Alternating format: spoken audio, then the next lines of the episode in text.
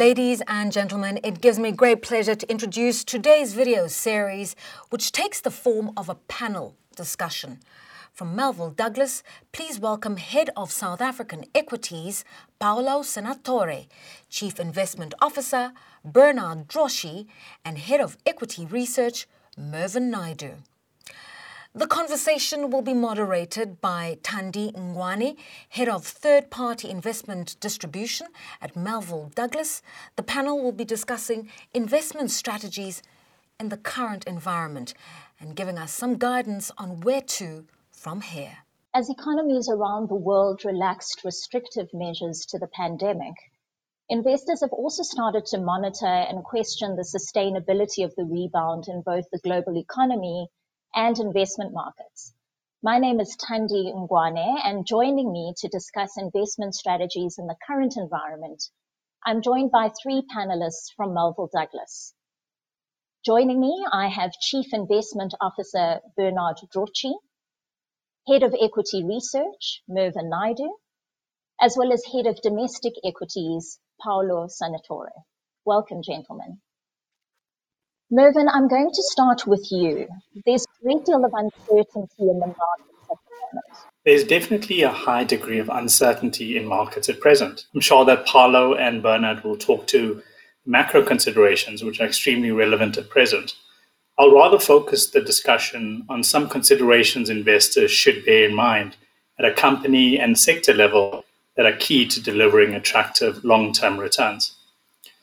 The need to pay close attention to earnings drivers is paramount.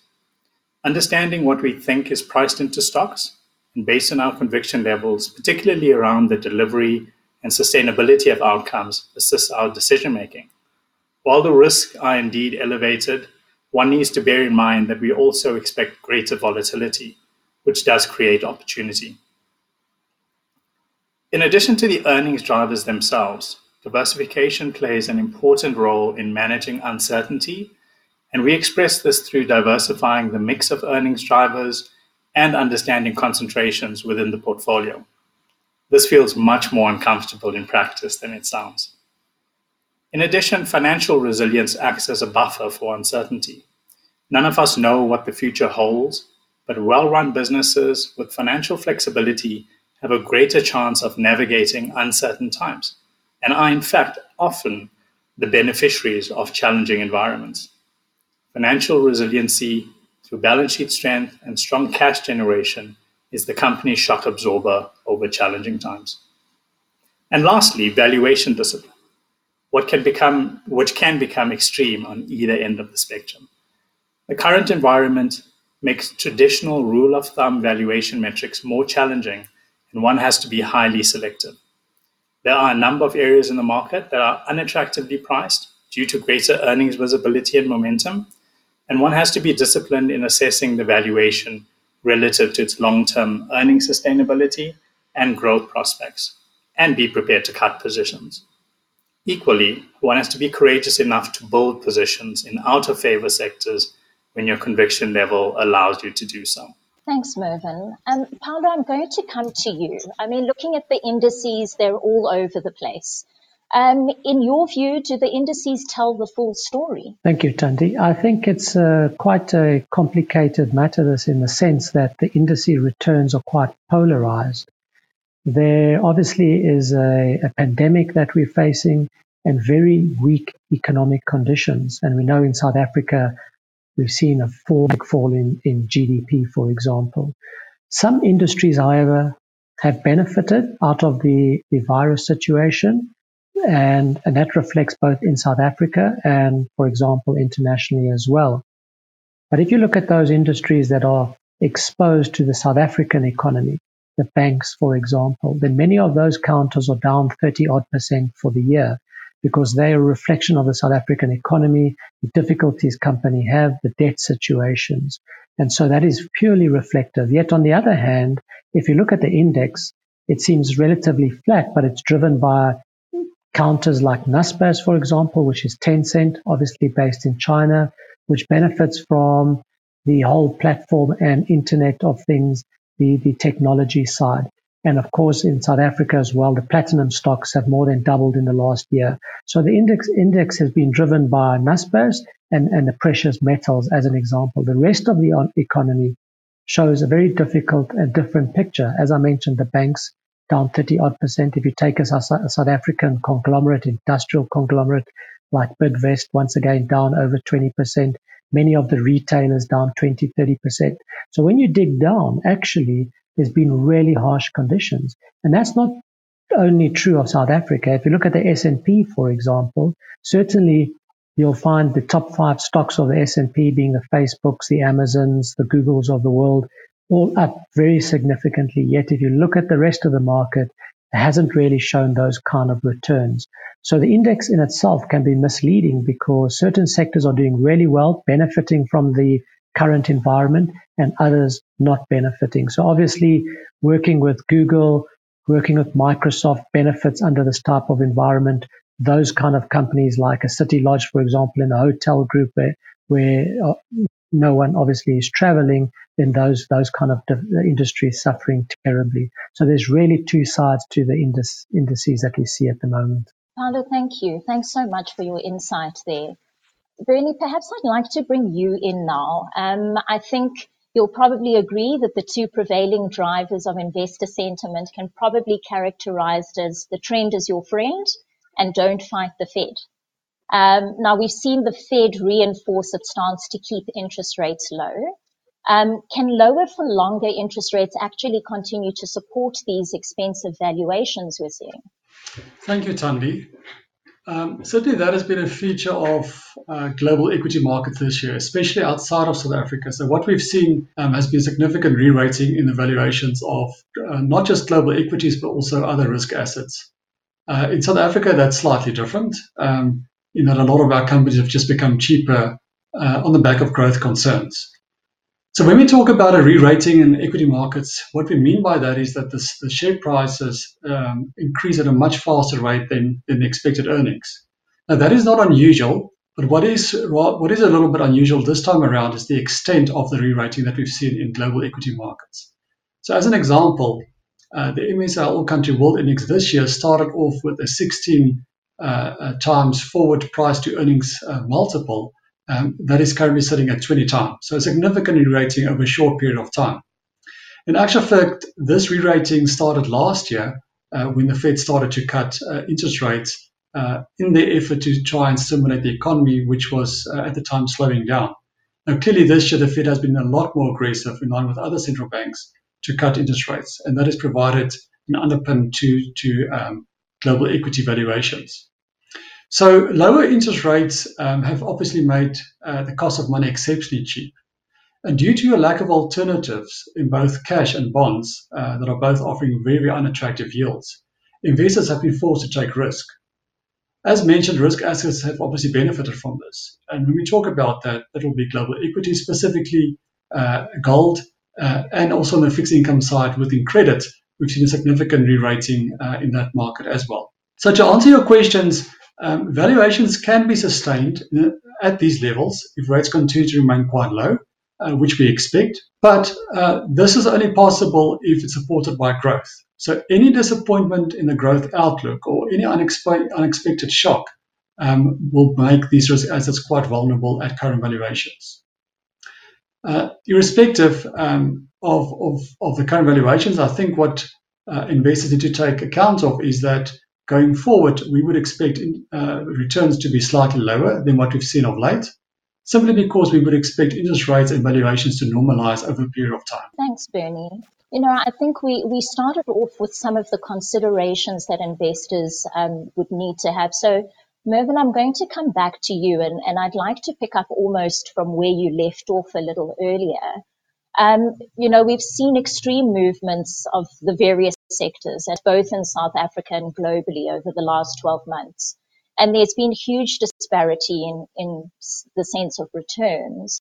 Um, my question for you is can the trend of outperformance, certainly of certain sectors, can this still continue?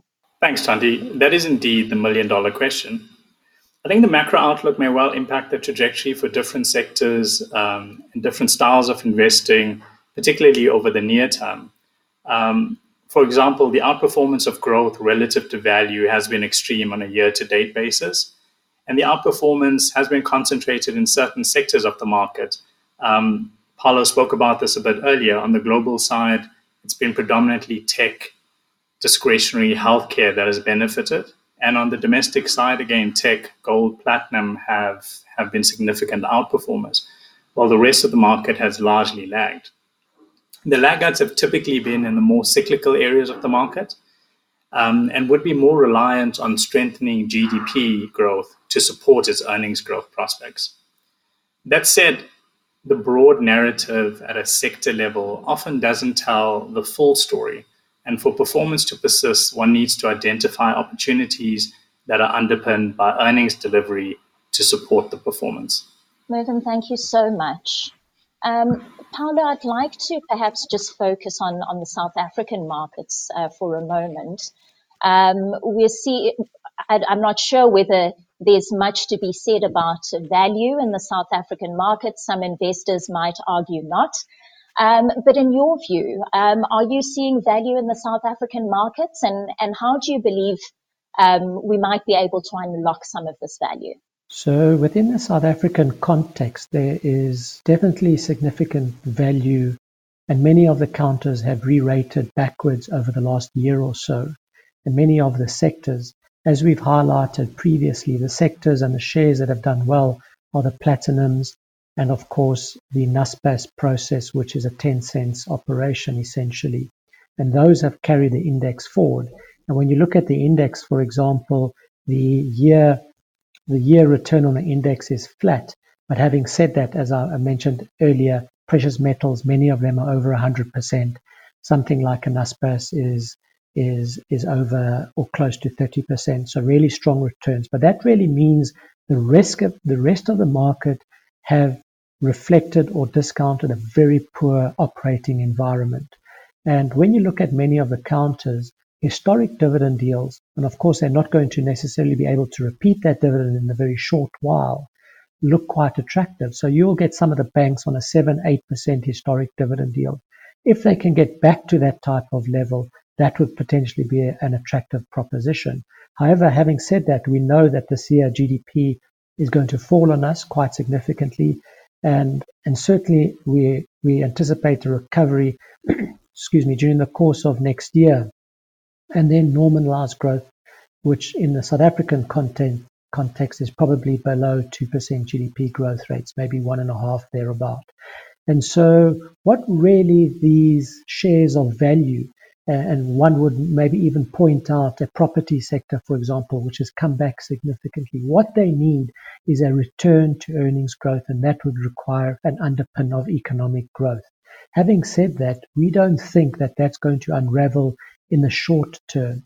We do think that whilst back to normalized PE level may, may result in double digit type equity returns, this is probably more of a two or three year story. In other words, taking two to three years to get back to 2019 earnings level levels. So for the patient investor, there may well be opportunities. However, having said that, even if we look at the property market, for example, which is re-rated, it was the darling sector at one stage and, really collapsed on us.